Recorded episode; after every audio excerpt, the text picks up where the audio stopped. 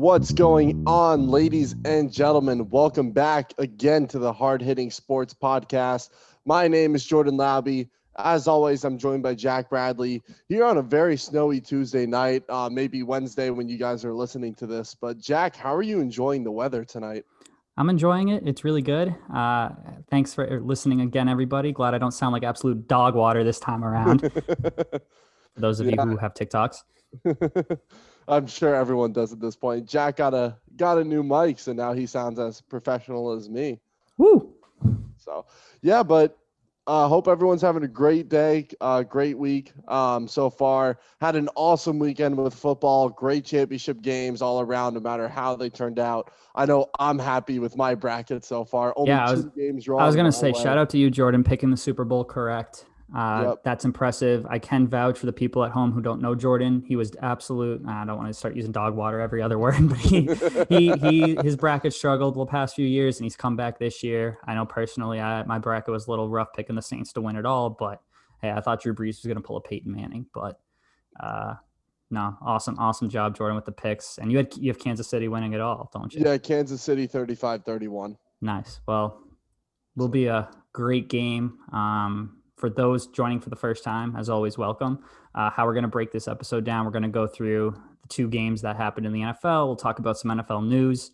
Uh, then we'll go into the NBA, go over what's been going pretty busy week in the association, and then we'll head into baseball. Uh, a lot of news in baseball, a lot of stuff happening. We're recording at 7:05 on Tuesday night. We just had the Hall of Fame announcement. A lot of moves being made, so a lot to talk about there. Uh, for those usually who listen to, we usually go into our picks for the next week. Since there's a bye week this week, though, we will be saving our Super Bowl preview for next week. For sure. So, without any further ado, Jordan, you wanna you wanna kick us off with the Bucks and Packers?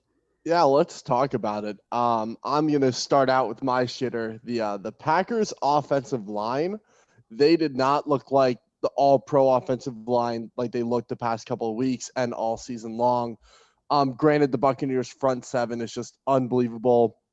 Getting Vita Vea back was huge. Um, we predicted that last week that he would be good to go, and he was indeed good to go. And he didn't get a whole lot of playing time, but when he was in, he was stuffing Aaron Jones. He was forcing pressure up the middle, forcing Rodgers to get out of the pocket, which he does well in, but definitely is more comfortable in the pocket. Uh, but Corey Linsley did not do a good job. Elgton Jenkins was just not doing great. Uh, Billy Turner and Rick Wagner on the edges. That was probably their worst game of the season, both collectively. Um, yeah, it just was not a good game for the Packers offensive line. Shaq Barrett and JG, uh, JPP combined for five sacks. So it's tough when you give up five sacks only to two edge rushers and you got everyone else you got to worry about uh, in the interior, any blitzing DBs, because the Bucks blitz more than anyone else in the NFL. Um, something I really like that Bruce Arians said before the game uh, or during practice all week said once you start thinking of the Super Bowl, you'll get your ass beat. So I really hmm. like that uh, tidbit there. Sounds and like a think, Bill Belichick saying. Yeah, sort not of. as not as blunt, but. yeah, but I think halfway through that game into the third quarter, you start realizing, hey, you're up 28-10. We can coast a little bit. And it almost got away from them. And it honestly should have with all the mistakes they were making on yeah. offense. Defense got figured out. Um, so – but Bucks were able to prevail. A lot of things ended up going their way, which I'm sure you and I will talk about. Um, but shout out to Maurice Jones-Drew, uh, former running back in the NFL, uh, future Hall of Famer. MJD. Sure. Yeah, he uh, he predicted on Wednesday that Jaire Alexander, who only had one interception on the year, uh, was going to pick off Brady twice, and he did just that. Kind of questionable how those picks happened. Not questionable, but like they were they were kind of gimmies. But um, still, got to be in the right place at the right time, and he was definitely there for those. So, Jack, what did you think about the game? Great game. It was a really great game. It was interesting to see the Packers come back. Uh, felt almost like a Falcons like feel a little bit for Tom Brady, but they ended up holding on. Uh, the biggest takeaway for me in this game was the turnovers or the points off turnovers throughout the game. Uh, we saw that the Bucks, uh, Brady was intercepted three times. The Packers only got six points. They got that one touchdown to make it 28-23 and then failed the two-point conversion. The other two times weren't able to go down the field and score and take advantage of those interceptions.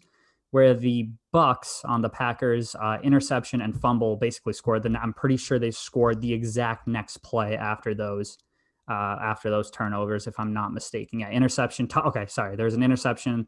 Bucks had a five play, 51 yard drive in 27 seconds. That was the uh, yes. Scotty Miller touchdown at the end there, at the end of the first half. And then the Packers came out and fumbled that next drive. And then on the first play, they had an eight yard touchdown. Uh, I believe it was to Cameron Brate. Yeah. So that was really the biggest key of the game. We saw it last week. Brees had three turnovers, or Brees had three turn- turnovers. They had the fumble, and the Bucks scored a touchdown on three of those turnovers. The fourth one, the the third Brees interception, and the fourth turnover, the Saints were, or the Bucks were basically able to run out the clock. So the turnovers, the points off turnovers was huge. The the Packers with the offense that they have, I know Aaron Jones was pretty banged up, but they weren't able to take advantage of that. And then the the other thing I just have is my shitter of the week. I do have the I don't want to say Matt LaFleur's decision making because he's gotten them to two straight A- NFC championship games, but not going for it on that fourth and goal at the end to kick the field goal. At that point, what do you have to lose? It's not like Tampa's going to go down and kick a field goal. You know they're going to just try and run the clock out. I know his decision making. He said he felt like he had that extra timeout because they kicked the field goal with 2:02 left. There was 2:02 left when they got the ball, so they had the basically a fourth timeout, but their offense or their defense couldn't stop them. So tough call there. You know, Aaron Rodgers sounded pretty upset about it, but at the end of the day, I think you got to go for it there. You have nothing. Don't say you have nothing to lose, but really you do have nothing to lose because you score a touchdown there. You're right there. Um, you know, and a field goal didn't make a difference. If it would have made it a three point game or a two point game, like maybe you start to do it because then you don't need to drive all the way down the field if you get the ball back. But at the same time, a field goal there really it made it a five point game. It didn't really make it a, a three point game or less than that. So tough loss for the Packers. Couldn't take advantage of turnovers, but hey, Brady, Tom Brady's 10th Super Bowl. Tom Brady's played in, I think they said now 18% or will have played in 18% of all Super Bowls. So that's good for him. Good for him to lead that Tampa Bay team. They're in his home stadium, so good for him. Yeah, I think that's awesome. They're the first team ever in NFL history to play in their own stadium on Super Bowl Sunday. Shout out to the Bucks. Shout out to Bruce Arians. That offense, defense, special teams, everything clicking all together finally towards the end of the year. Uh, since week 13, uh, Tom Brady is the highest graded quarterback according to Pro Football Focus with a 94.8 grade. That just shows Brady knows when to turn it on. Uh, that was after their bye week, by the way, so it wasn't just like they're ignoring other stats. It's literally right after the bye week when they they played 12 weeks straight, which is very tough to do in the NFL. Play 12 straight to start your season, and to have the start of the season they did to turn it around and go on a seven-game win streak, including their playoff run so far, uh, just shows the type of team that the Bucks are and what they're going to bring to the Chiefs come yeah. Super Bowl Sunday. So shout out to the Bucks. Great game by them. I uh, definitely want to talk about some of the calls that were made. Uh, one one thing I just still wanted to say, in it. addition to that, with the bye week happening, um, that's huge because t- like guys like Tom Brady, who didn't have a full regular offseason and a preseason to get on the same page with his guys, had that extra week. So not giving that all the credit, but that definitely had a big factor, and that's when you start to started to see them turn it around after that last loss. So Back to you, Jordan. Yeah, thank you, Jack. Uh, that does give a lot of help, though. That bye weeks, people just think like, oh, like you probably take the whole week off of practice. Like, there's a lot of things you work on in a bye week. Um, obviously, you have a little bit of fun. You do some fun competition stuff that you would never do in a regular NFL week. But you can go more, look more into tendencies. You can check out what you're doing that other teams could catch on to. You do extra study on your next couple of opponents rather than just looking to the next opponent. Um, you try new things in practice, see how different formations and looks work. So there's a lot you can do during the bye week, and not to mention the extra recovery time of getting all that time off, which is huge. Um, Absolutely. So, and especially teams that play sometimes on Sunday night, then they got to turn around for Thursday, then they get a big weird 10 day break. The bye week is definitely a consistent piece to every team's success throughout an NFL season. So everyone appreciates it, and the Bucks especially are appreciating it as they made a Super Bowl run since then. And now um, they get another bye week. Yes, they do. Two bye weeks in the same year. I mean, look at the Chiefs; they're about to get their third bye week. Like that's huge, that's huge, for a team yeah. in an NFL season. To say within what what week would we're into week 21 now? It's going to be week 22 by Super Bowl. 21 or 22. Yeah, 21 or 22. Um, to have three bye weeks and 22 weeks in the NFL is huge. That's awesome. Um, yeah, but I do want to talk about the officiating because I think the I don't want to say the casual NFL fan, but people that watch football regularly and do and haven't I don't want to say haven't played. I'm just gonna say straight up, if you aren't an official, take a step back and look at it from their perspective because there were multiple calls in that game that we see from the sky view super slow mo, and we're like, hey, how did you not make that call? How did you not see that? Each ref has a, a specific area they look at. They all don't look at the play. They all don't look at what the cameras are looking at, and there's only seven on the field at a time. Um, and if they're looking at one specific player, they're not doing their job effectively. Um, except the head referee, he's responsible for the quarterback in the surrounding area. That's the only player that can actually look at one specific guy the entire play. Um, so the couple plays I'm talking about, obviously the hold on Davante Adams on the interception by Sean Murphy Bunting. Uh, then I believe it was Carlton Davis or Jamel Dean held Allen Lazard on a crossing route. And then the pass interference at the very end of the game that ended up di- uh, that did get called on Kevin King, uh, which pretty much sealed the deal for the Bucks. I hear a lot of people complaining about it, uh, how the refs were calling for Tom Brady. Um, I, I just say to you, how were the calls the rest of the game? Did they call the game fairly other than those three plays? That was a, and I said it last week. It's been a very well officiated playoffs.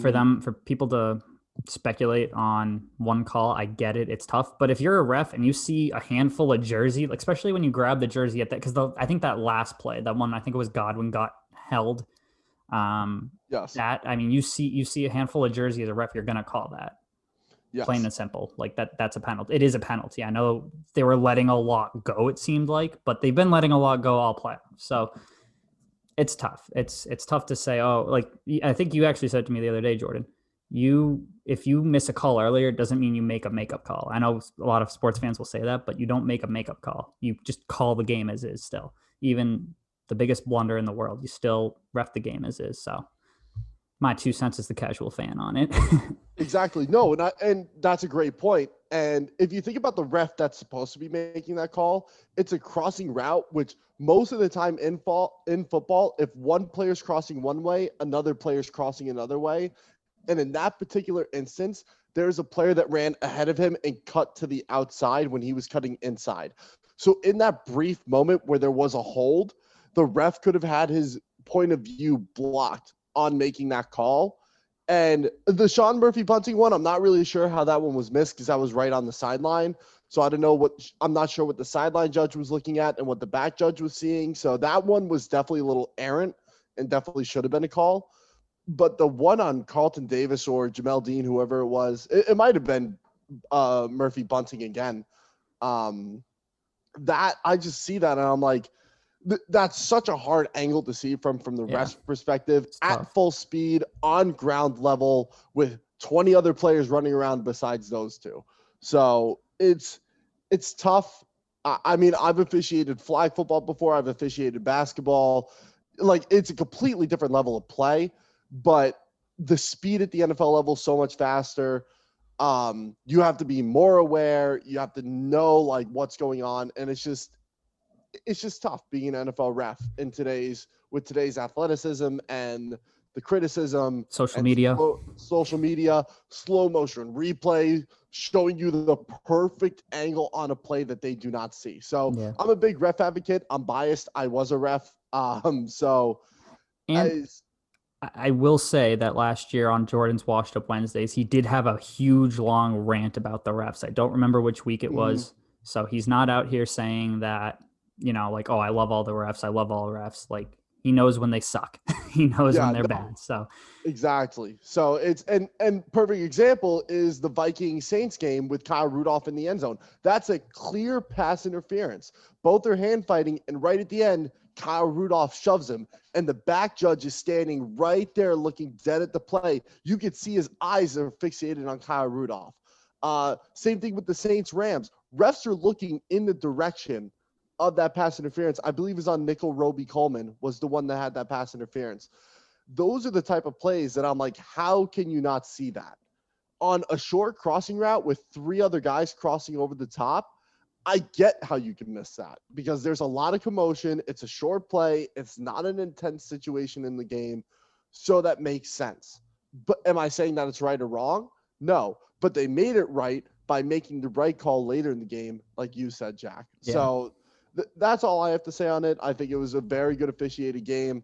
Like you said, the officiating in the playoffs has been great so far, and I hope it continues for the Same. Super Bowl. Yeah, I, I agree. Um, so not take too much away from the games itself. I guess we want to hop into Bills Chiefs now. So I guess I'll get started with that one since since you started with the NFC. But Chiefs been doing what they've been doing for the last two two plus years.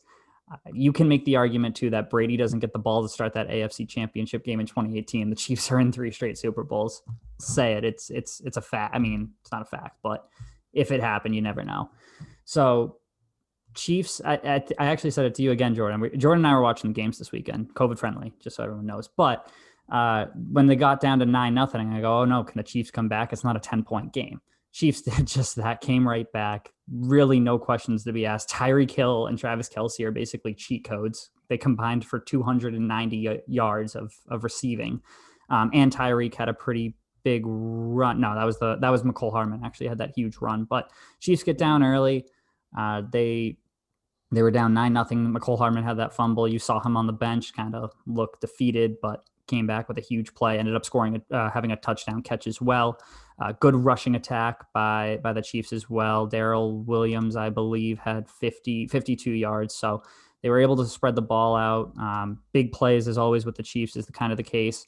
Um, and they and they held the Bills the Bills intact. They had a few turnovers. They were putting a lot of pressure on Josh Allen. Got to him a bunch. So huge shout out to the Chiefs. Um, my hitter of the week was actually the Chiefs defense, just because really the only t- they gave up one I want to say legit touchdown, but the Mecole Hardman fumble, they were let they were left on the three yard line. Other than that, they played great. They had a great, they forced a bunch of turnovers. Buffalo recovered that onside kick at the end, and they were able to basically just force a field goal attempt after all that. There was some penalties at the end there after a huge brawl, but uh, overall, solid performance by the Chiefs defense. They were doing what they did last year in the playoffs. Last year, they were shutting down Derrick Henry. They figured it out against Houston after being down 24 nothing. So I think we're in for a great Super Bowl. Um, also, one note I did want to make too Cole Beasley played pretty much the whole postseason and probably more with a broken leg. So he was their leading receiver the other night. So shout out to Cole Beasley. He's had a great year. That Bills receiving corps really has had a great year. Josh Allen had a great year. So shout out to the Bills. They'll definitely be back. They'll definitely be a force in the future. But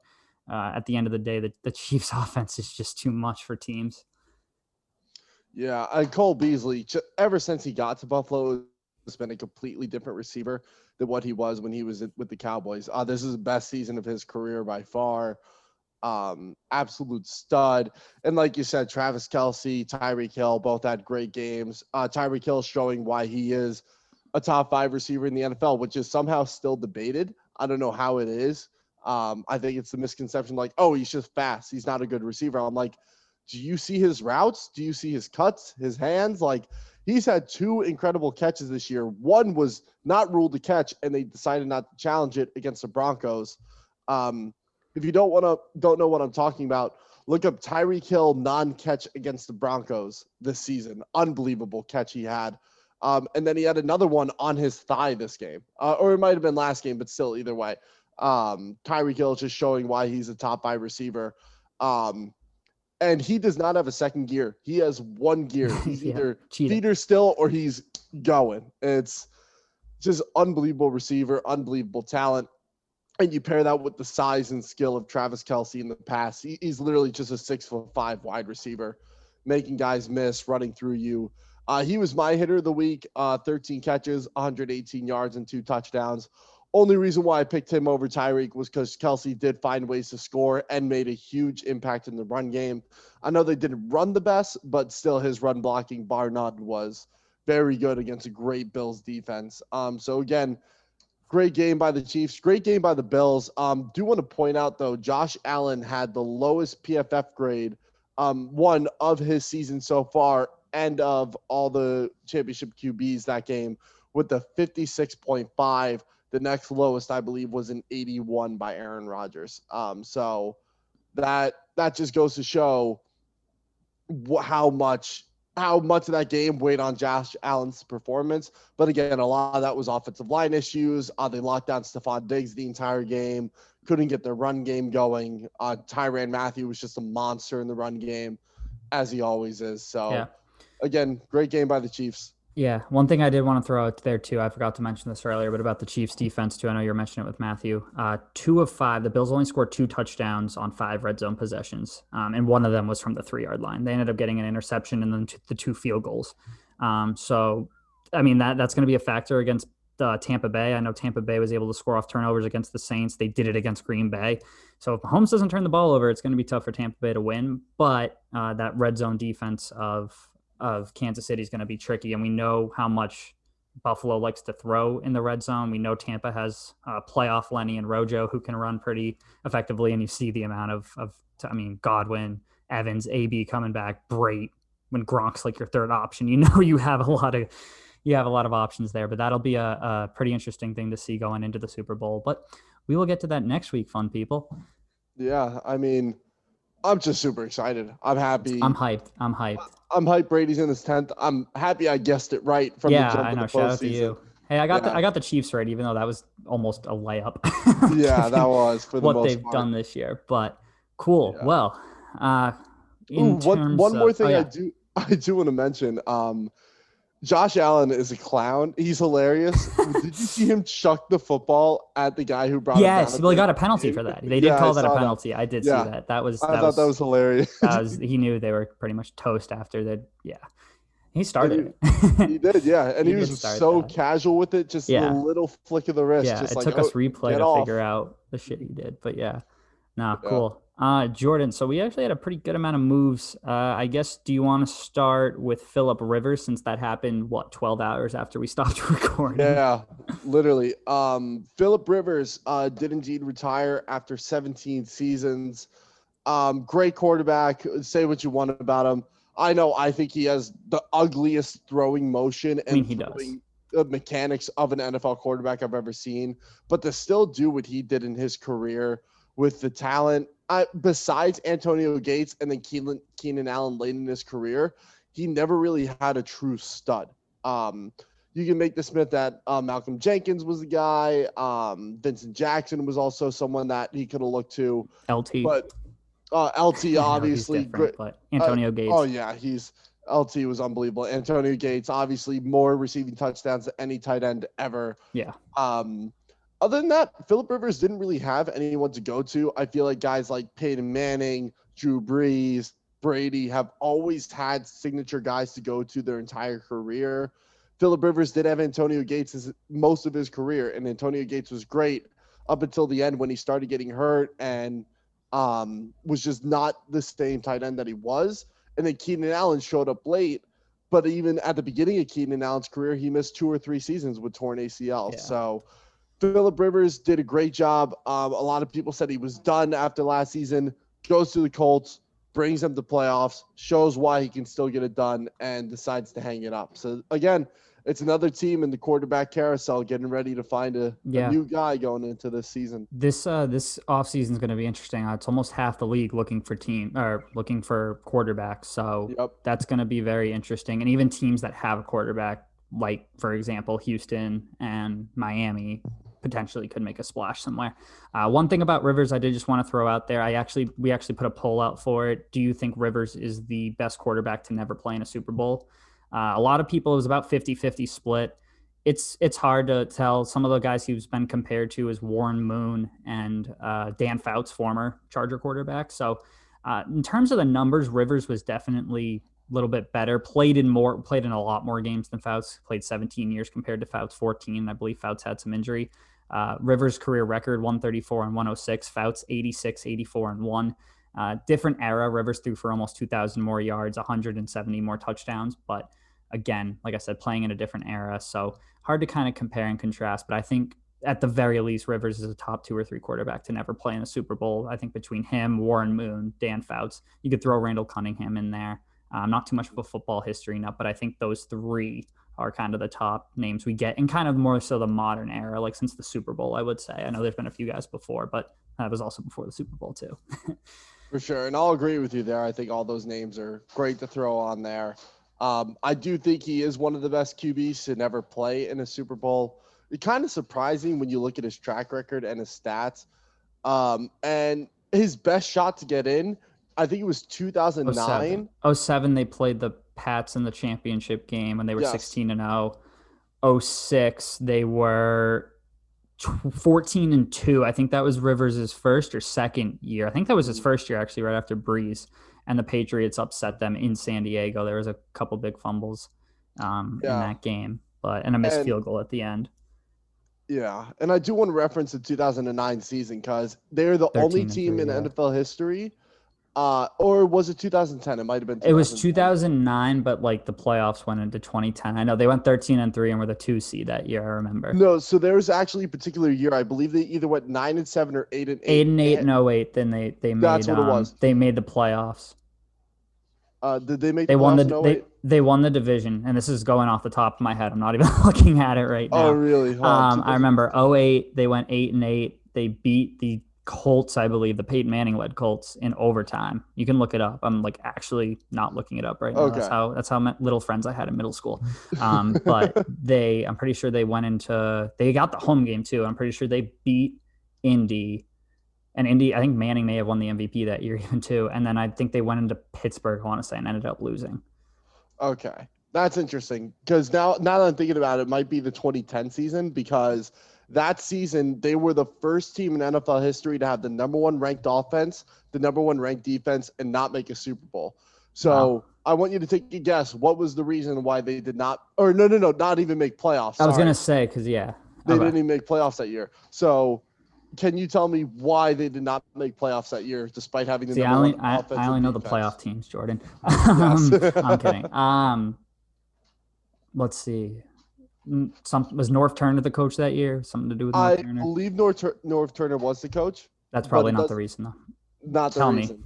Tell Uh, me. 32nd ranked special teams in Ah, all phases. hmm. So, uh, they were they had the best offense bar none, best defense bar none, and I think they lost the first three games by combined seven points.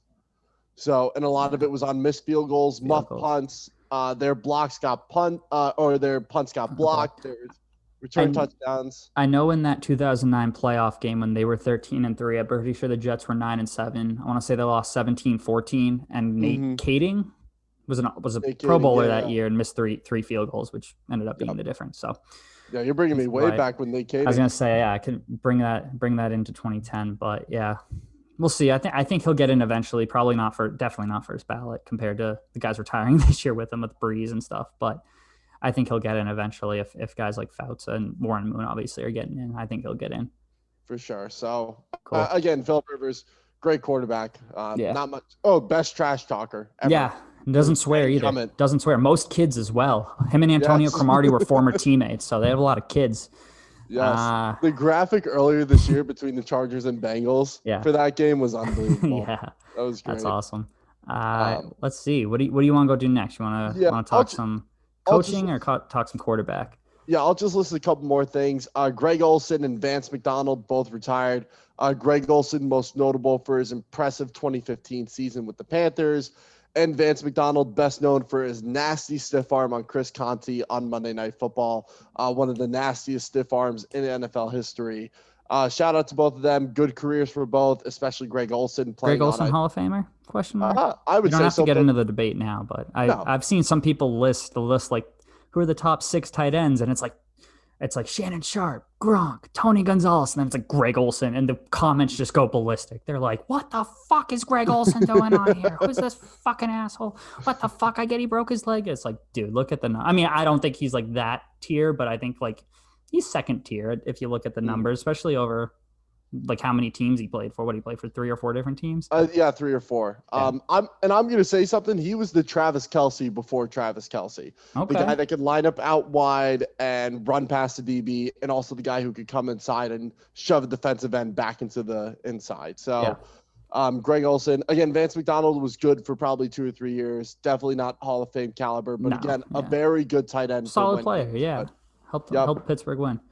Yep. And then uh, Dwayne Haskins obviously signed to Pittsburgh. Quarterback, quarterback. Um, I know Big Ben's coming back. Um, I I heard Maurkice Pouncey is retiring. I think Hmm. that was very recent that came up.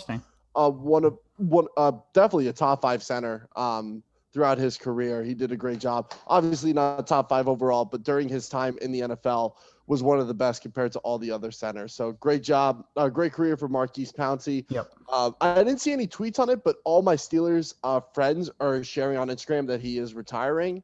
So that could be a that could be a true story, could be a false one. Who knows? But let's get into the coaches because I know you want to talk about the Eagles signing of a Nick uh, Sirianni. Is that how you say his name? Sirianni. So Nicky S is what I'm gonna call him because that's what all the Nicky boys in Philly are gonna call him with their cheesesteaks. Fun fact for those of you who didn't know, I actually used to live right outside of Philadelphia for a Mhm. little less than a year, um, more more closer like nine months. But I I don't really know too much about him. I think he I mean he's an offensive guy. Obviously, he has a great run defense. I think he'll bring a good run or good run defense. He's run for he's run heavy uh, coming from the coming from the Colts with you saw what they did with that offensive line. So I think he's gonna draft some O linemen, beef up that O line.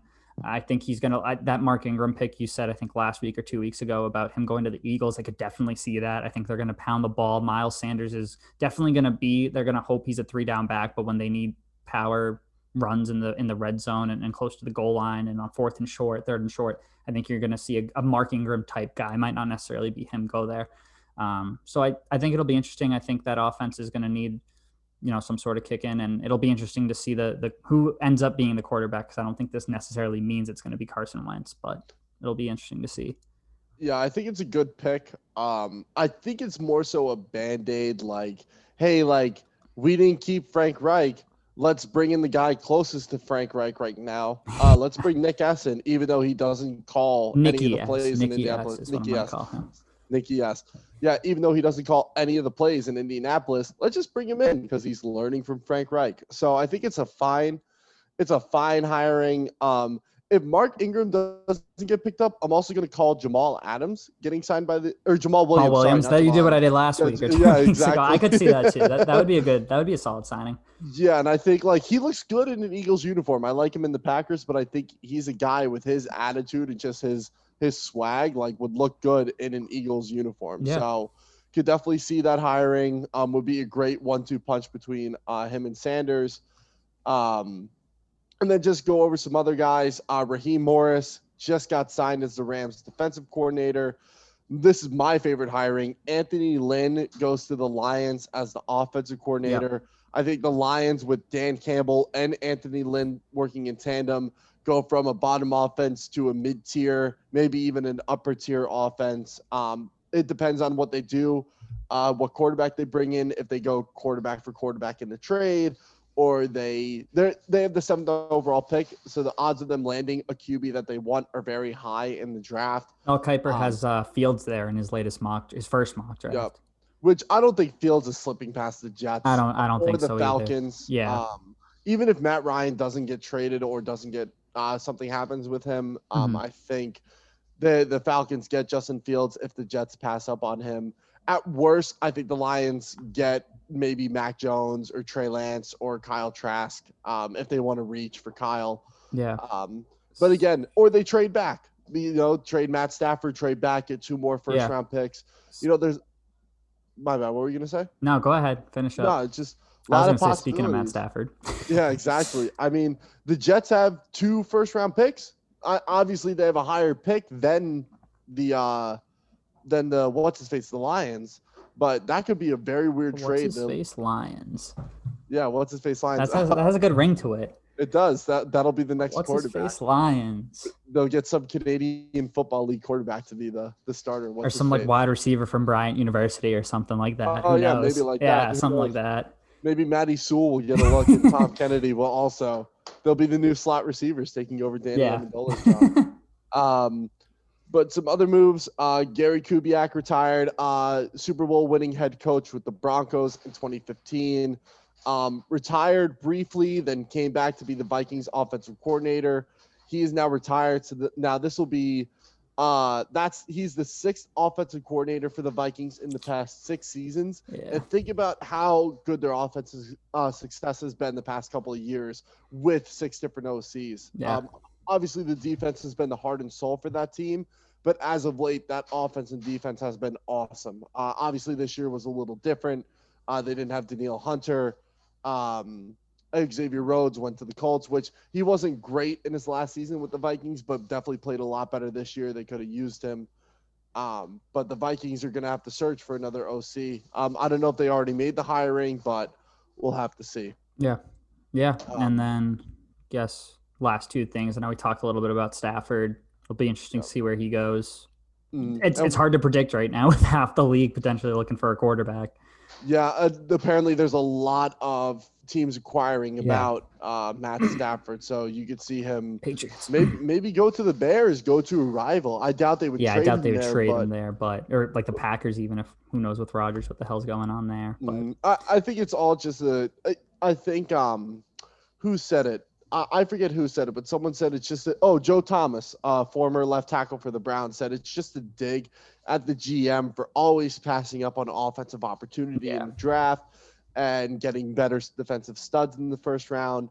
Um, and I think it's just a jab at the GM saying, hey, like. I'm not gonna walk, but I'm gonna make it seem like I am. So this way, you get off your ass and actually give me help. You know, yeah, and especially I don't think that offensive line is going to need help, but Rick Wagner was not the right answer at right tackle. So maybe you'll get a right tackle in free agency or the draft. yeah. No, it'll be interesting. We'll have a lot, a lot of football to talk about this offseason with the with the quarterback news. So, uh, guess we can pass it over to to basketball. Take it over to the association. I don't know, Jordan. Yeah. You want me? You want me to start with my hitter of the week? Yeah, go for it. Hit it. All right. So I'm going to go back to the same team we had a while back. I'm going to go with the Utah Jazz again. Uh, still haven't lost since the last time we recorded. They only played three games since the last time we recorded two against the Pelicans, one against the Warriors.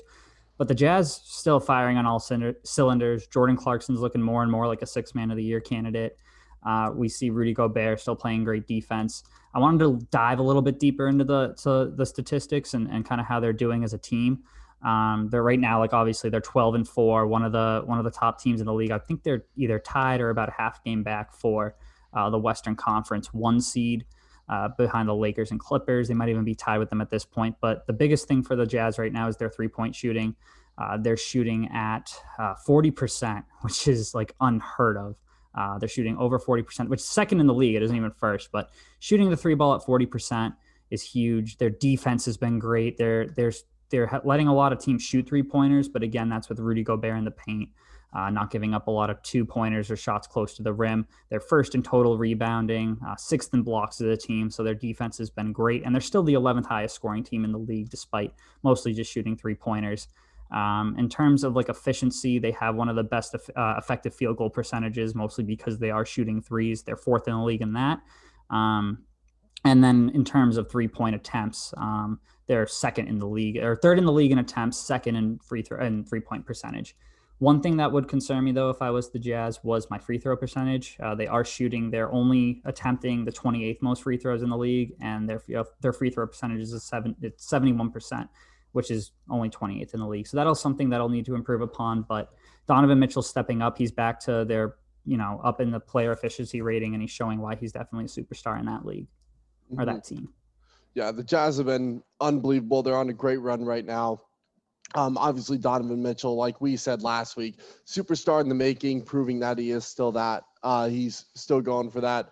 Rudy Gobert defensively, I think is being overlooked. I think he's making a much bigger impact than you My will not see player of the year pick. Yes, it's a great pick. Uh, he does things that you will not see on a stat sheet. Um, so great job all around for the Jazz to be on the run that they are. Um, I really like the three point uh, point you just brought up. Who's the number one team for three pointers? Do you know? I need to look into that. Um, so they're Okay. they're the number one team in three pointers made, but their Made. three point percentage is second. I would need to actually pull up uh, the three point. I can do that if you want to yeah, hop into your hitter of the week.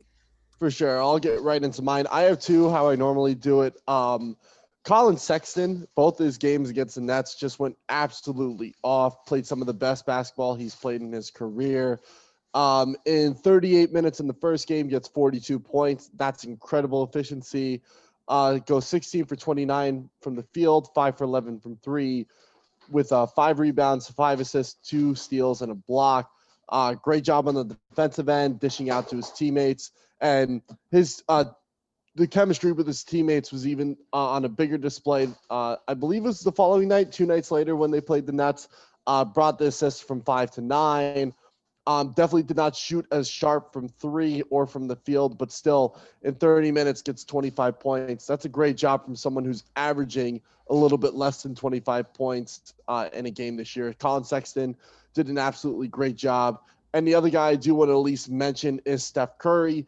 Uh, in a loss against the Jazz, as you were talking about, moves to number two all Yep, time for three huge. pointers, right behind Ray Allen, I believe is Yep, number Ray one. Ray Allen's number one, Reggie number three now. Um, we're gonna Yep. see a lot of guys start start passing Reggie. Not nothing against Reggie or, or Ray, just the way of the game now.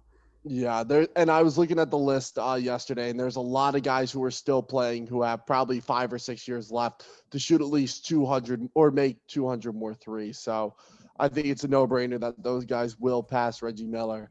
Um, Yeah. But I believe Steph is still at least 400 or 500 behind Ray Allen, maybe even six. But he is he's moving up there. He'll definitely be. Uh, the number one three-point made guy by the time his career is over. he's Let's going to play. He is he's a 404 if my That's math is correct behind Yes. Ray Allen. Um, and then speaking, uh, just to answer your question about the Jazz, I, I wasn't able to pull it up, but three pointers per game. I know it's probably better to look at it on a per game basis too, Yes. just in the NBA, especially right now with COVID and teams Mhm. playing four less games. So the Jazz are actually number one in three pointers made per game.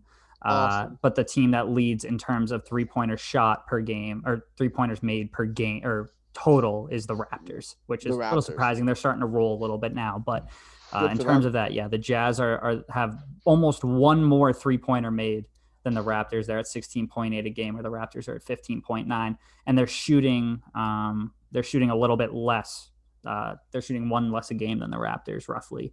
And, and like I said, 40.3% is huge. The team that leads the NBA in three point percentage right now is the Clippers, actually, uh, who are also on a little Oh. run of their own. They were also in, in competition for my hitter of the week, but now I know they've just been. Di- I think Paul George maybe has COVID now, so it's either George or Kawhi. I can't remember which one, but um, it's going to be tough for them. But hey, they're they're they're playing really well too with Ty Lue over there as their coach now, and they're they're right in the midst of the the top seed. But as we know with the Clippers, it all comes down to how they play in the playoffs. It does for sure. So Ah. um, yeah, any any word on uh, you know teams that that didn't take off for you very well?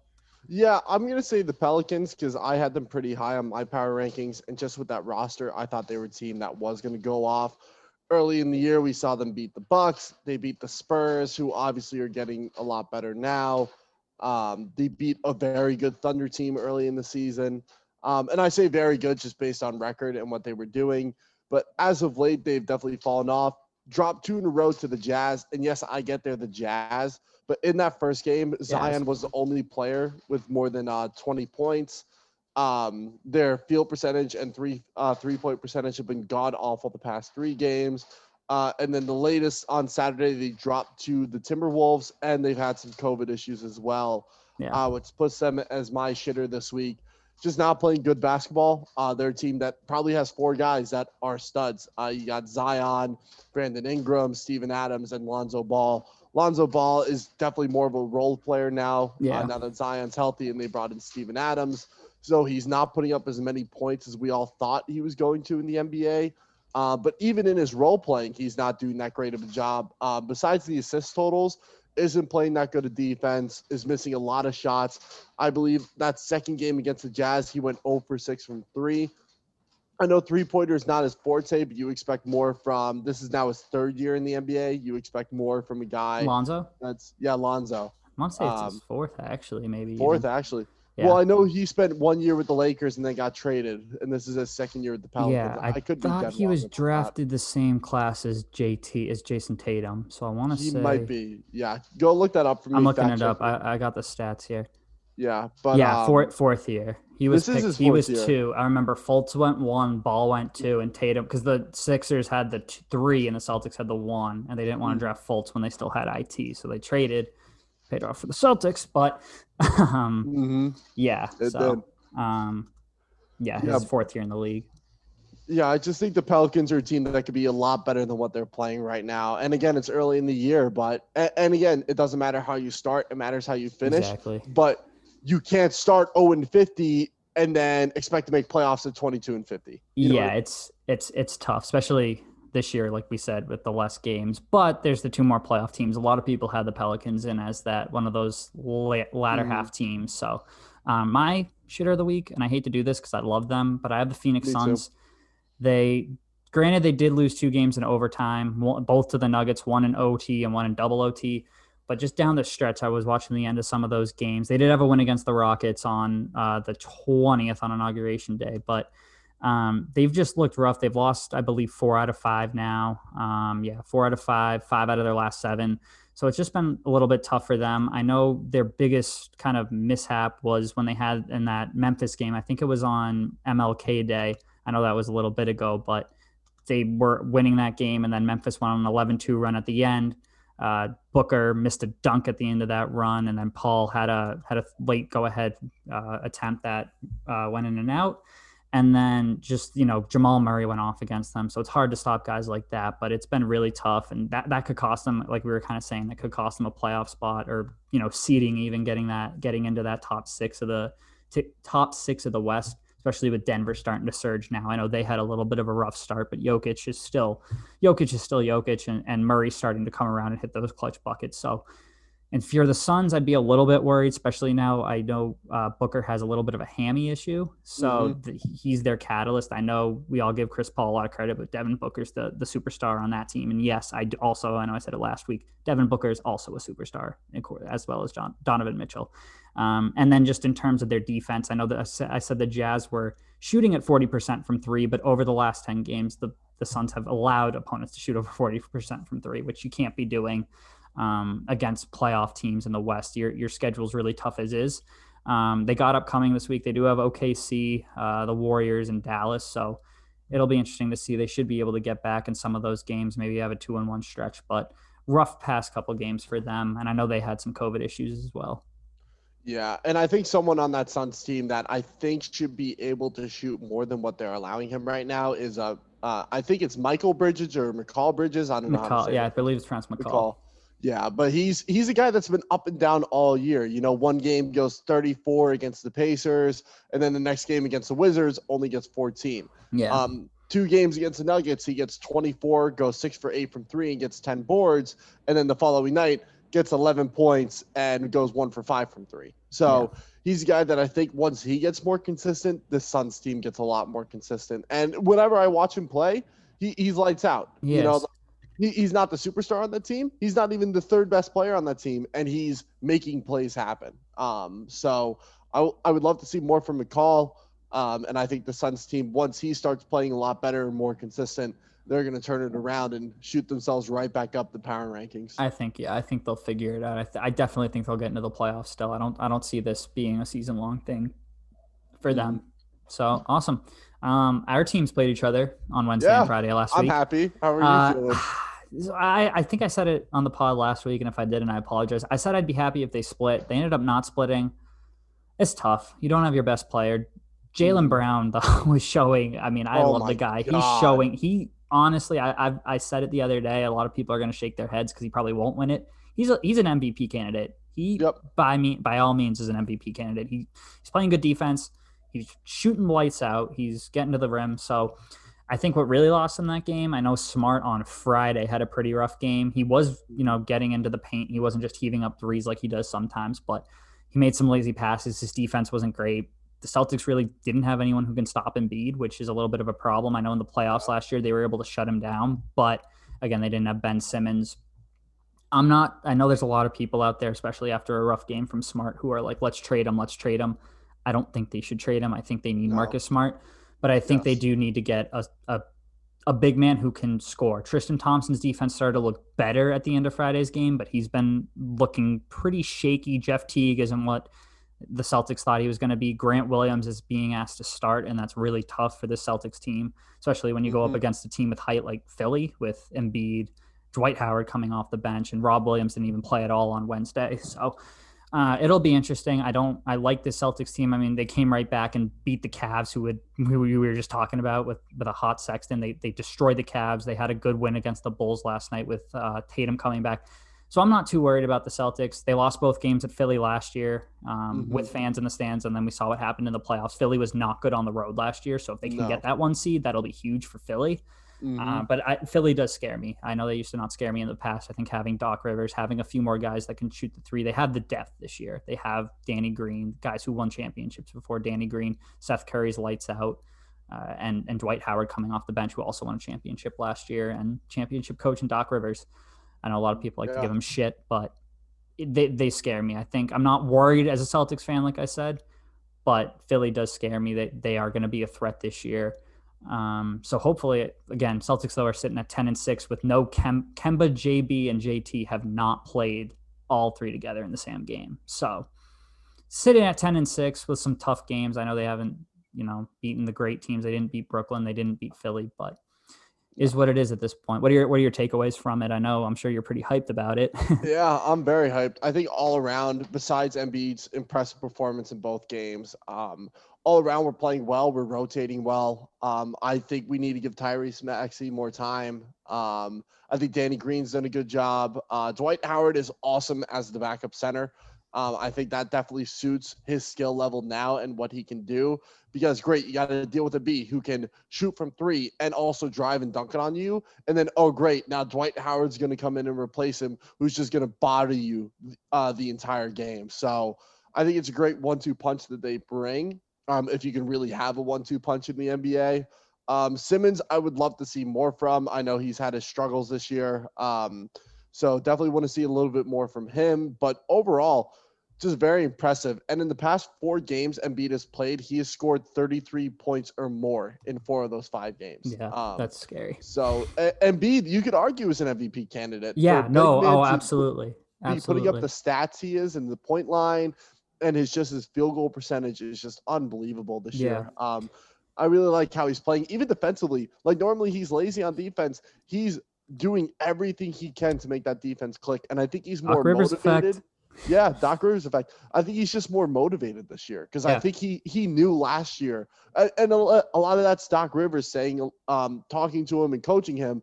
But I think internally, Embiid's a guy. No matter what he says about anyone else, he is his biggest criticizer. And I think with this uh, performance last year in playoffs, he's looking at it and being like, "We really could have won. We we could have done more if I did more." Yeah. Um, Those Celtics games So- were close last year. I know the Celtics swept them, but only I think only one was like ended up more than like ten or fifteen points for final Yeah. margin. So, um, Yeah, so especially I- if they can stay healthy. No, I was gonna say if, if Philly can stay healthy, that's been their biggest Mm. kryptonite lately. I mean, Simmons was out last year. I know two years ago they were pretty pretty much healthy, but and they had Jimmy Butler two years ago too. We all forget that, but Kawhi was Kawhi.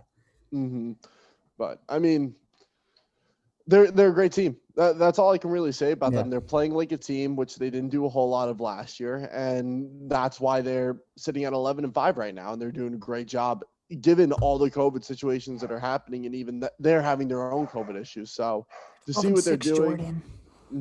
What They're was that? twelve. And, they're twelve and six. They are 12 and six. 12 Oh, and six. Yeah, because they So lost. They lost last night to Detroit. Oh yeah, to the No Pistons, Embiid though. I'll give them that. Like I said, I, Yeah. I gave the Celtics kind of a pass for not having their best player, even though Jaylen Brown's making an argument that he could be their best Yeah. player. But Yeah, even if Jaylen Brown doesn't win MVP, I think he's the He clear cut candidate for Most I love him, but he won't. I yeah. Yeah. Oh yeah, One hundred him. percent. Him. Um, he's definitely up there. Sexton. I know we were talking about him earlier. he's been our hitters too. each once. I think he's up there.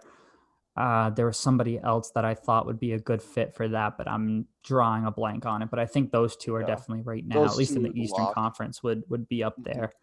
Um, and then one other thing I did want to say about Philly too, they kind of fall into the same boat as the Clippers, though. Can they do it in the playoffs? Yeah. Last year, Philly was great in the regular season, got to the bubble, couldn't really put put wins in, in a string together. So, can they do it in the playoffs? It's, And it's kind of the, the nature Rivers of the effect. NBA. Yeah.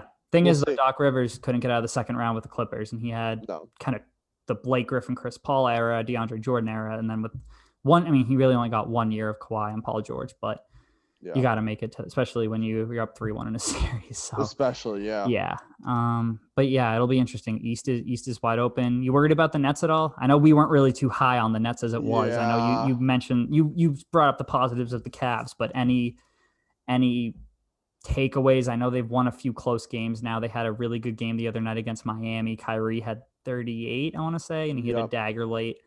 Uh, you worried about them? You think they're gonna come Uh, back around? I mean, I, I don't. I think they, suck. will. I think they will. I think um, Steve Nash is going to figure it out. Um, I think this roster is going to pull it all together eventually.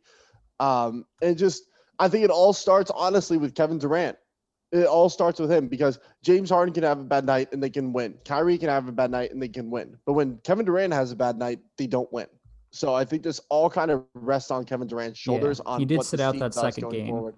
Yes against the Cavs. so there, yeah. there is that factor to it also but i think um again it's early in the season we have 50 games left for for most of the teams 52 53 games um so uh we'll see what happens i think we'll get a clearer picture by the all-star break um when we get to the Yeah. halfway point um but i think the nets are a team that can turn it around i don't think they're going to win the east but i think they'll definitely be No. top three Yeah, I don't think that defense is gonna is gonna carry them, and it, it's a it's a dogfight up there. You said Philly's up Mm-hmm. It there. I think the Celtics are now with the win last night a game back. Uh, Milwaukee's still out Bucks there; they're only a game back.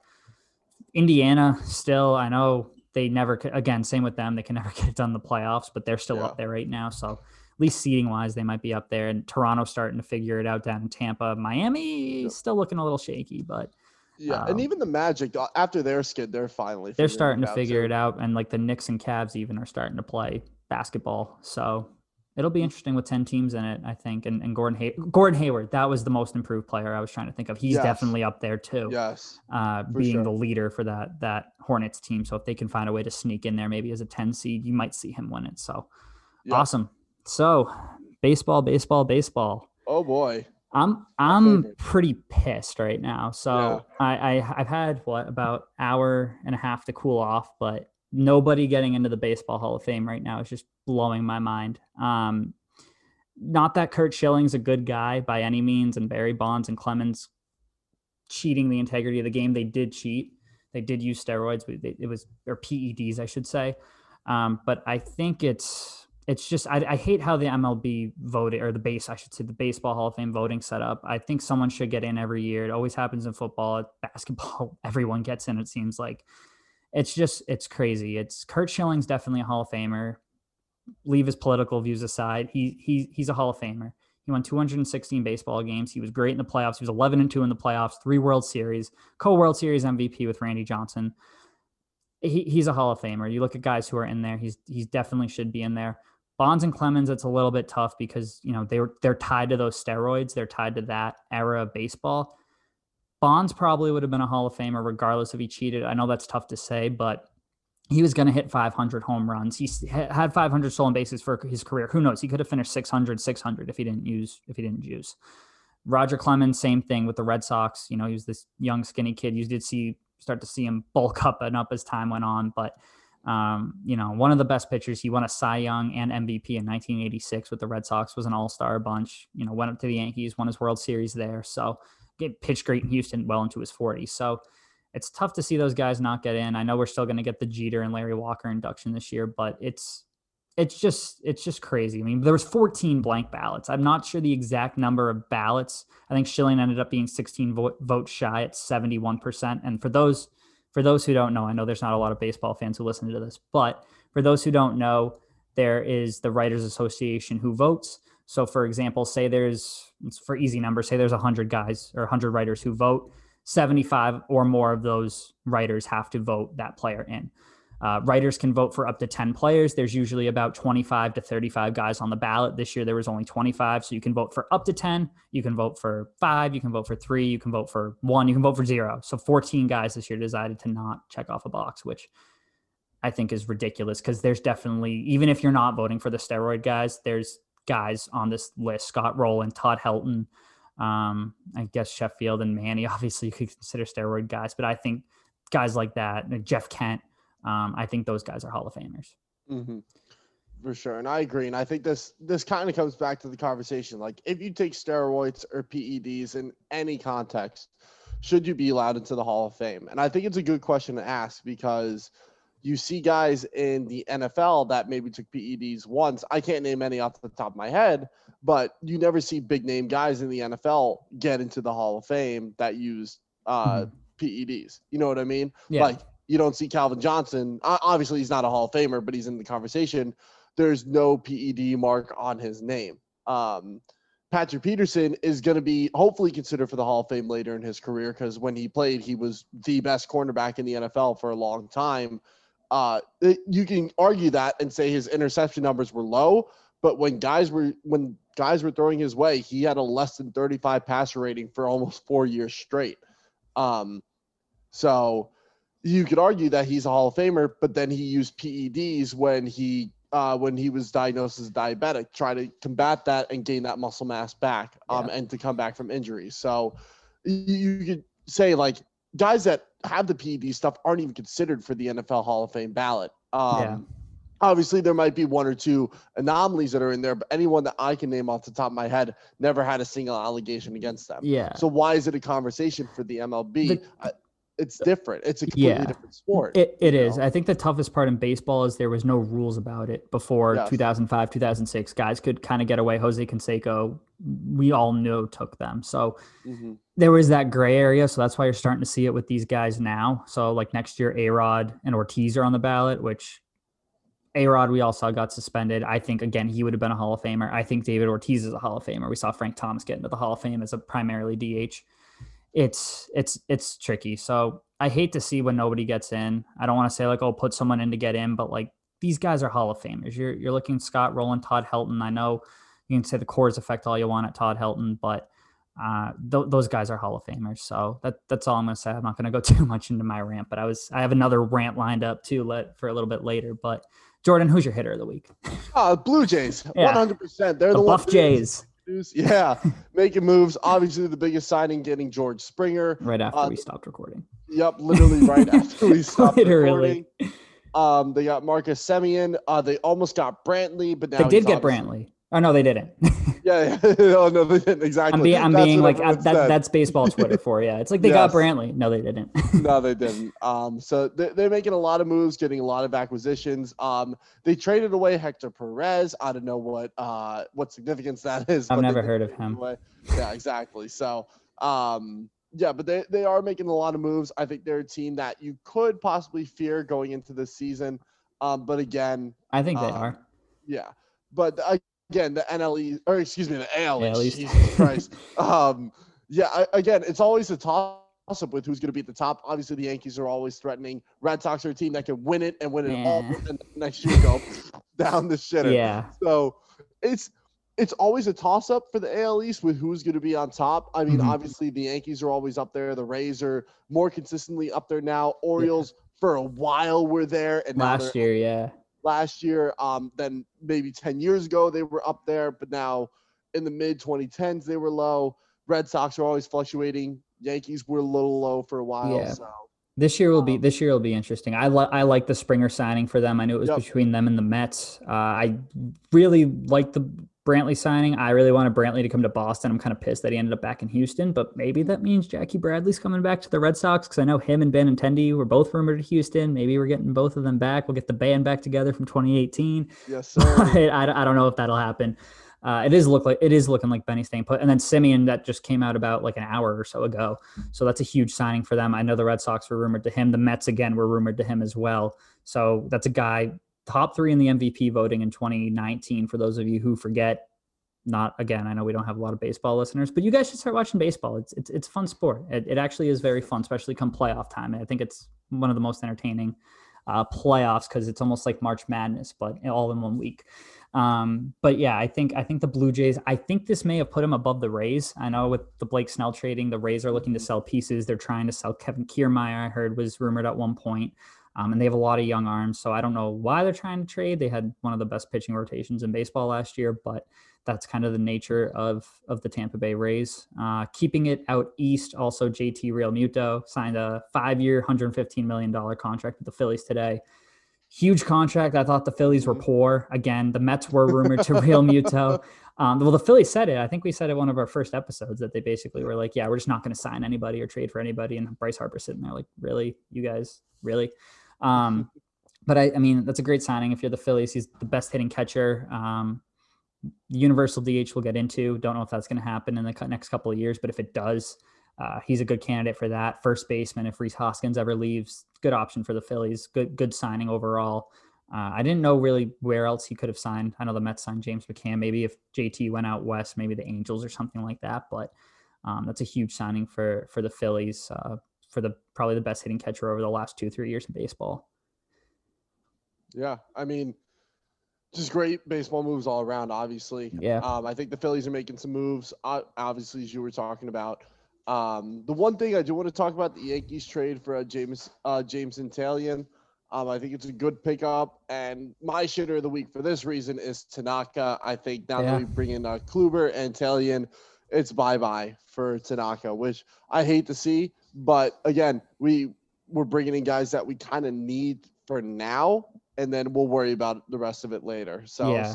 hate to see Tanaka go. I know it was a big deal when he when we did sign him Yeah, uh, that's huge. five or six years back, but we'll see him, man. Yeah, I mean, no, we'll see how it all plays out. Yeah, I mean, he could end up back with the Yankees. I doubt it. Um, I doubt it. I think I know that again. The Angels have been rumored, uh, potentially the Mets, but again, it's all depend. I think this all depends with Trevor Bauer. I said it last week.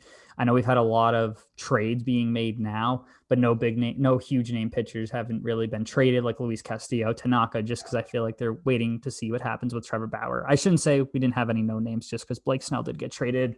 Jon Lester did sign. Brad Hand uh, actually signed this week with the Nationals, Yep. uh, reliever, uh, great closer with the Cleveland Indians and soon to be Cleveland baseball team, Spiders, LeBrons, whatever they, they get named to. but, um, the Cleveland Dog Waters. yeah. I mean, I know. I think I think Pittsburgh's the dog waters because they traded Taillon and um and they got rid of Gerrit Cole because now that they're the Yankees starting rotation. So I think that's Yes. Pittsburgh is the dog waters. Uh, last kind of things in baseball. Uh, Kike Hernandez getting signed by the Red Sox. I love it. I think it's a great. They needed help at second base. Uh, World Series champ can pl- also play the outfield, so that's huge. They needed a right-handed hitter, especially if they do bring Jackie Bradley Jr. back. So I think that's huge. Um, and then the Red Sox and Yankees made a trade. Yeah. Adam. Ottavino coming to Boston. I, I love it personally. I, I think a lot of people are like, yeah, they're like, oh, he had a shit year last year. It's like, all right, well, look at it. I mean, 60 game season. A lot of guys had shit years last year that you didn't think were going to have shit years last year. The Red Sox got him. I think he's making about nine million. The Yankees are paying about 800,000 of it. And the Red Sox got a prospect in addition to it. So I like Mhm. it from the Red Sox point of view. Uh, I think that way now they can, if they want to, they can keep him. If the Red Sox are competitive in 2021, which we're not too sure about, uh, I think they can keep him uh, and use him down the stretch. If they are not competitive and he has a good year like he did in 2018 and 19, they could trade him and turn him for even more prospects. So I think it's good for us. I think it's a win for the Yankees too. They get a little bit of a salary dump. They already have a deep bullpen as is. Uh, so I think I think it helps them. They get a little bit more. I think they're now four or five million under the luxury tax.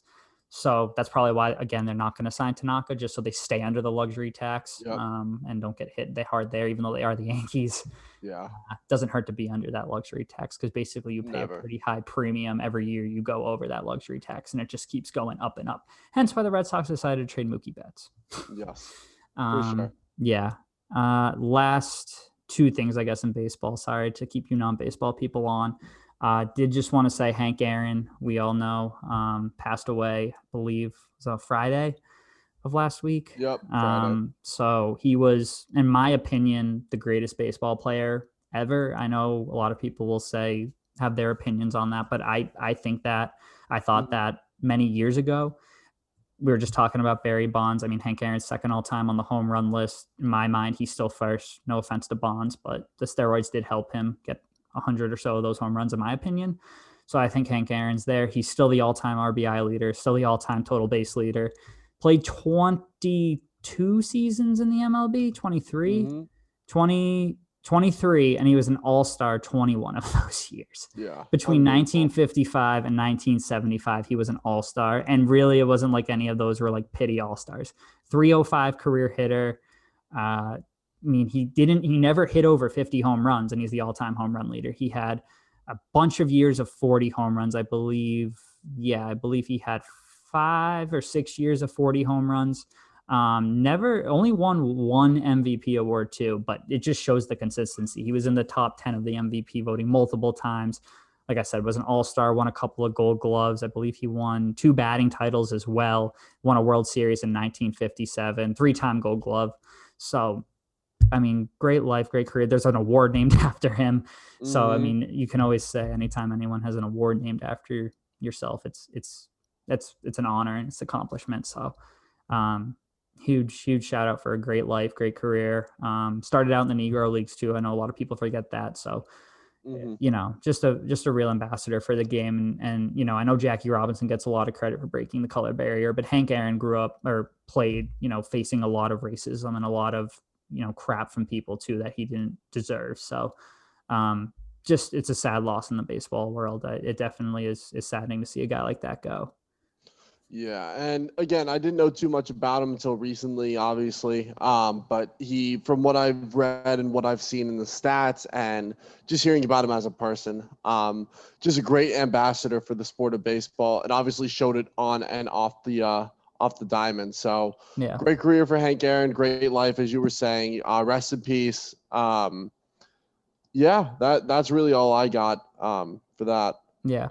And then I guess the last rant I have, and Jordan, I'll let you do all the late hits because I feel like I've been ranting a lot today. Oh, you're fine. Do your thing, bro. um, the MLB Players Association, and this is part of the reason why a lot of you probably aren't baseball fans because you'll claim baseball is boring to watch and things don't matter in it during the regular season, or things you know aren't as interesting. And basically, the Players Association rejected expanding the playoffs, which I can go into that a little bit if you don't mind me, Jordan. Go for it. but Hey, this basically- is your floor, bro. basically right now how the playoffs are set up and if you watched any baseball in 2020 scratch that playoff format it was different it was a shortened season but basically how the playoffs work for those who are listening there's three divisions and there's the american league and the national league so two uh, leagues basically if you ever watch football it's basically like having two conferences uh, in baseball there's three divisions in each league so there's the west central and east uh, so in total there's six divisions two leagues how it works is in the American League, all your division winners make the playoffs. In the National League, all your division winners make the playoffs. And then from there, there's two wild card teams. So in the AL, the next two best records make the playoffs, regardless of division. It could be the second and third place team in one division. It could be two second place teams. They make the playoffs. Same in the National League. How it works right now is those two wild card teams play a wild card playoff game. They play one game. Um, they get into the playoffs. If they lose, they go home. They win, they play the one seed in that division. And then from there, it's eight teams. First round's three out of five. Second round's four out of seven. World Series is four out of seven. What they did this past year, they ended up just doing eight teams just because it was only a 60 game season. I think 16 teams is too many for the MLB playoffs. I really do. I don't like how in the NBA, th- more than half the teams make the playoffs. I get this year there's more teams just due to COVID and a shortened season, but I think in reality, I think a good number for baseball, and this is my idea. So, uh, Rob Manfred, if you're listening, uh, take notes. I think that in baseball, there should be six playoff teams in the American League, six teams in the National League. How it should work is there should be uh, the top two teams, kind of like the old football playoff format, should get by. So the top two division winners in the American League and National League should get a buy. From there, I think that if you are the third place division winner, so if you're the third best division winner out of the other two, you should have to play in a wild card round. I don't think it should be one game because you play in baseball, you play 162 games in a year. And I think you need to play like I think to have your season come down to one game and it's not like a tiebreaker game is ridiculous. If it's a tiebreaker game, that's a different story. For a playoff game, I think that's nuts. So I think the three seed, so the top division winner should play the lowest wild card team, so the six seed, and then there should be the four and five seed, you can call it. I think they should play a two out of three, and then from there they'll go into their eight, four, two in the World Series, and and so on, and, in the same format. I think I think the reason they should do this is it eliminates in baseball. I've seen a couple times there's been division winners, specifically the 2018 Cleveland Indians and the 2017 Nationals, who basically locked up their division in August. And for those who don't know, the season usually ends late September, early October.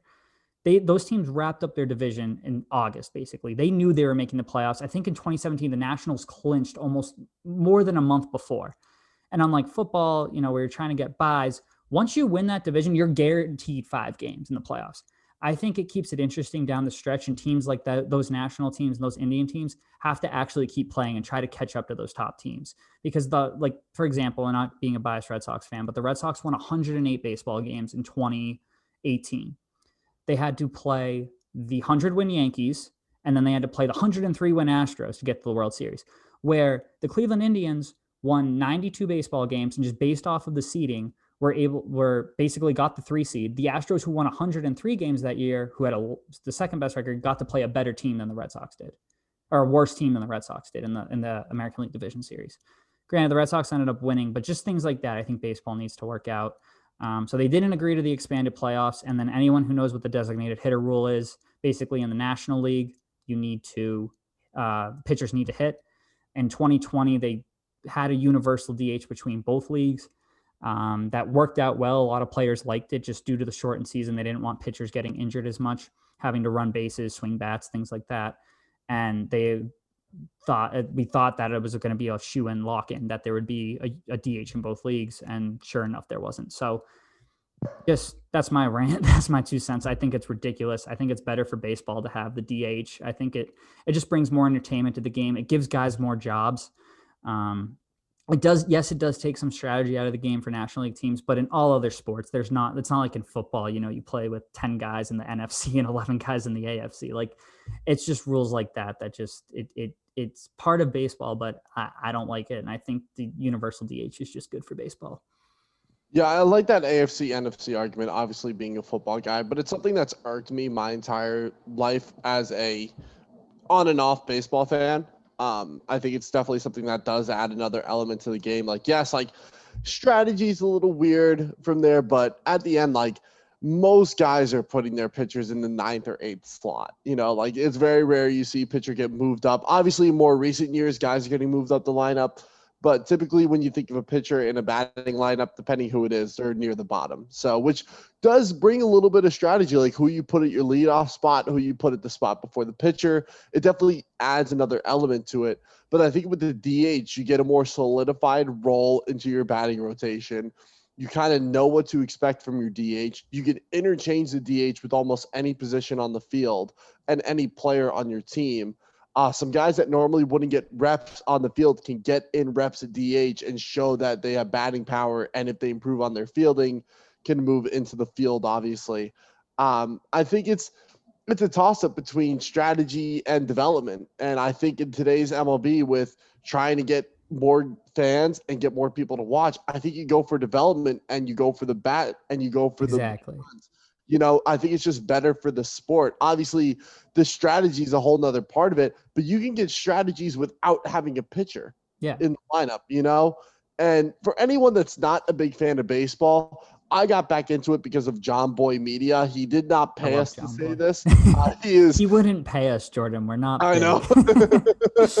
um, but if you haven't watched any of Boy's uh, videos on YouTube, go ahead and look it up. That's J O M B O Y. Um, he's absolutely hilarious. He's definitely, and he doesn't just, he's not just funny. He does actual breakdowns yeah. of baseball videos and why certain things happen in certain situations. He'll bring stats into it. He'll bring in previous situations into it. It's just, and, and he's very funny. Like it's, it's the perfect way to understand baseball from a layman's perspective. Yeah. That's the best way I could put it. Yeah, no, exactly. I, I agree with that. I like I said, the DH I think just it creates more jobs too. Um, now at play with players with the injured list getting more injured than probably guys in the 70s and 80s and even like the 60s when there wasn't a DH. I, I think I don't get why the Players Association would reject that because it's probably going to help the longevity of National League pitchers. Um, and it's going to create jobs for hitters. I know you might be taking jobs away from some relief pitchers potentially because you might want an extra hitter on your roster rather than an extra pitcher in the National League. But I mean, guys, it might extend some guys' careers. Guys, you know, like JD Martinez, Nelson Nelson Cruz is 42, still hasn't signed with a team, but one of the best pure hitters in baseball, one of the best power hitters, I should say, in baseball. Uh, part of the reason now he's probably going to sign an American League team, but if he was, you know, the National League had a universal DH, that's an extra 15 jobs for the guy potentially.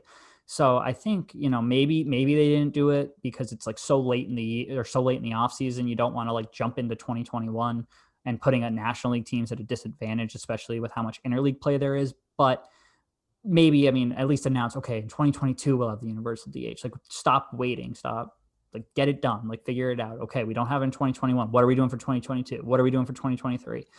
Um, same with the playoffs because you can't just expand the playoffs because it, it changes teams' dynamic. If eight teams mm. make the mm-hmm. playoffs in each league, a team like the Red Sox, for example, who probably aren't going to be competing this year, you know, maybe think, okay, maybe if we had a pitcher here, a pitcher there, we sneak in as a seven seed and we win the World Series. Who knows?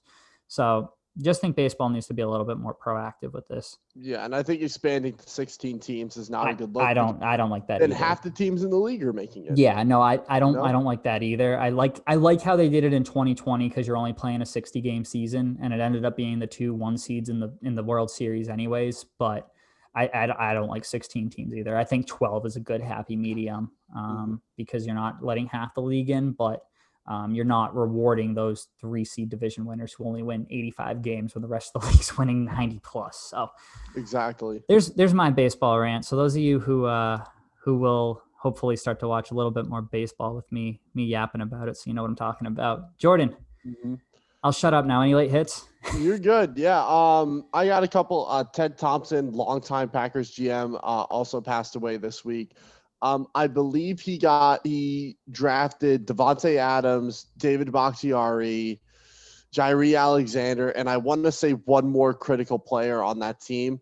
Um, I don't think he I don't think he drafted Aaron Rodgers. He might have, but a lot their best players. He was the reason they were selected. Um, I Yeah. think he's someone that um, was one of the best GMs. He did win a Super Bowl with the Packers um, in 40, uh, the 45 Super Bowl.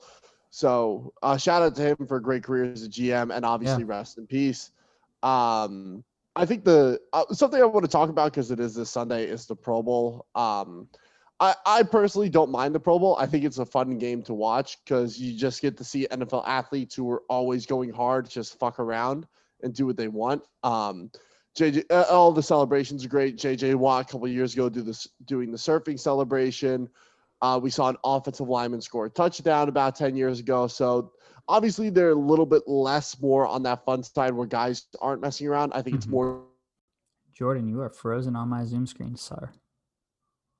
talked about last week. Uh, four three and three four defenses. I don't know if I cut out or not because it says my internet connection. You did, yeah, yeah. I, I don't know if the fans at home heard you, so uh you want to say that again? I know we, you- we left off at JJ Watt. yeah, so JJ Watt uh, doing some fun celebrations with uh, surfing and stuff like that. Um, Yeah, uh, we saw some offensive linemen score touchdowns uh, a couple of years back. So, but the process to put people in the Pro Bowl is pretty terrible. I like having it as a fan vote, but if you're not truly gonna appreciate that fan vote, then don't have it. Zach Cunningham and Mekhi Be- Becton for their positions got the most votes, but were not selected to the Pro Bowl, which blows my mind to think about. So if you're going to let certain players into the Pro Bowl, even though they didn't get the most votes, why aren't other players who are who are more deser- deserving to get into the Pro Bowl not get in? Specifically, Robert Tonyan for the Packers outplayed Evan Engram on a game by game basis, and overall through the season does not get into the Pro Bowl. DeForest Buckner is the best defensive tackle in the AFC, does not get voted into the Pro Bowl. Um, Jessie Bates was the best safety in football this year, does not get voted into the Pro Bowl. Like there are guys that should be in the Pro Rodrigo Bowl. Blankenship. Rodrigo Blankenship. That's a great example. Hashtag get right on the pod. Sanders, another one. Um, so like, and Tyler Ott, he's a good snapper, but there are snappers in the NFC that are better, that are more deserving. You know, like it, it's to me, I'm just like, come on. There's got to be a better decision process to this. Obviously, you can have it from a popularity standpoint, but then the Steelers get five guys in, three of which shouldn't be in. The Ravens had the most. There are guys on the Ravens that shouldn't have been in. Calais Yeah. Campbell had the worst year of his NFL career this year, and He's he gets into the. Pro Bowl. Like he's just a big boy. I love Calais. Don't get me wrong. I Yeah. think he's an awesome player, but had the worst season of his career. It just blows my mind how the process is, and then the positioning. If we took it from a how let's take it from play style because last week we talked about 4-3 and 3-4 the difference between those and how an outside linebacker in a 4-3 is different from a 3-4 um, so if you look at it based on what players do for their position uh, there are for both the afc and the nfc there are three defensive tackles or interior defensive linemen six edge rushers and two true linebackers for both teams. When they voted in four linebackers for each team, uh, or no, five linebackers for each team, uh, three defensive tackles, and three defensive ends or edge rushers. So, it, positional wise, it doesn't make sense. They should have it set up as interior defensive linemen, edge rushers, and true linebackers. That's the three they should base it off, not just based off defensive tackle, defensive end, Yeah. linebackers. That makes then you get- sense. You get guys like TJ Watt who aren't second level linebackers who have to play there because that's where their position got voted to for the Pro Bowl. I just think it's it's a dumb the, the Pro Bowl uh, selection process is very dumb. I do not like it whatsoever. Would you call it dog water? I would call it dog water. it's so free, freer than a than air in a bag of Lay's chips. Yeah. Um, but a uh, couple last things to note. Um, Hornets Magic is going to be the first game to have two female officials, Natalie Sago or Sago. Sorry if I'm messing that up, and Jenna Schroeder. That's going to be awesome. I believe was it Sean Davis? I feel like I'm messing that up. Um, Is is going to be yeah. He's going to be the main ref. Um, I know his first name's Sean. I'm not sure what his last name is. I think it's very gen- generic, like Smith or Davis, one of those. Um, and then obviously today, January 26th, is Yeah. one year since the passing of Kobe Ugh. Bryant. Uh, yeah. Just quick, I'm going to ask you, and then I'll give mine. Yeah. What do you think about when you hear the phrase "Mamba mentality"? Um, I mean, obviously, think of Kobe. I don't know, just just work ethic. I would say between you, you heard. I mean, even before he died and before he passed away, you heard people talk about how he, you know, with his with his company, he was trying to learn so many languages.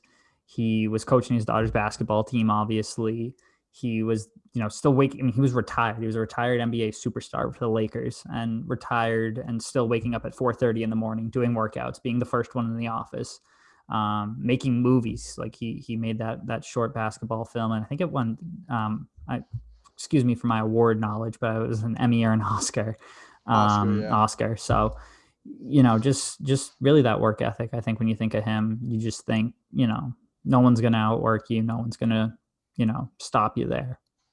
Yeah, and I, I gotta agree with you there. I think it is about um, working hard, having the right mentality, and just being a dog and going in, grinding your ass off every single day, and being at the top of your game, and never settling for anything less than success. Yeah. Um, so, and I know when I was first getting into sports, Kobe Bryant was one of the first names I ever heard in all of sports, and the, in the NBA, it's very rare you see one a player stick out with one team his entire career. And Kobe Yeah. Bryant, he didn't settle. He, he wasn't like, I'm not going to go ring chase. I'm going to make a team win, and he ended up winning his fair share of championships along the way.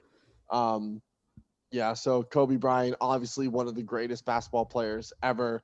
Um, definitely top three, top five in a lot of people's list. He's personally in my top three. Um, love what he did for the game, love what he was as a person. And I think when you hear stories from other NBA stars and other celebrities about their interactions with Kobe, everything's positive, you know. Yeah. So it's Kobe's one of a kind human being, one of a kind athlete. Mo- most likely never see the type of showmanship and type of level of talent that we saw from Kobe ever again mixed into one human being. So Yeah. shout out to Kobe. Um, I don't want to end the episode on a on a bad note, so I want to. I don't want to say bad, but on a sad note. Yeah. Yeah. Um, so I do want to actually talk about NBA stars. Um, there yeah. are Aren't some of them getting old? yeah, there, there is some getting old. Uh, for the people at home who can't see, we I actually have an entire spreadsheet set up on the Google Doc of different ages and how many players are each age. We're not going to go through every I have a good. one. I have a good idea, Yeah. Jordan. Let's pl- let's play a game with the listeners. All right, we'll go through Yeah. about five. How about this? Sounds good. I'll say a player. We'll pause for five seconds. Let the let the listeners at home try and guess the age of this NBA player without looking it up. I love that idea. and then you say the answer. So I'll, I'll throw I'll throw up a five second. All right, ready? Uh, Sounds let's good. start. I'm not going to start with the obvious ones. Like we all know LeBron's 36, so like that's Mhm. all E ESPN ever talks about. All right, so let's start. Let's go. Paul Millsap.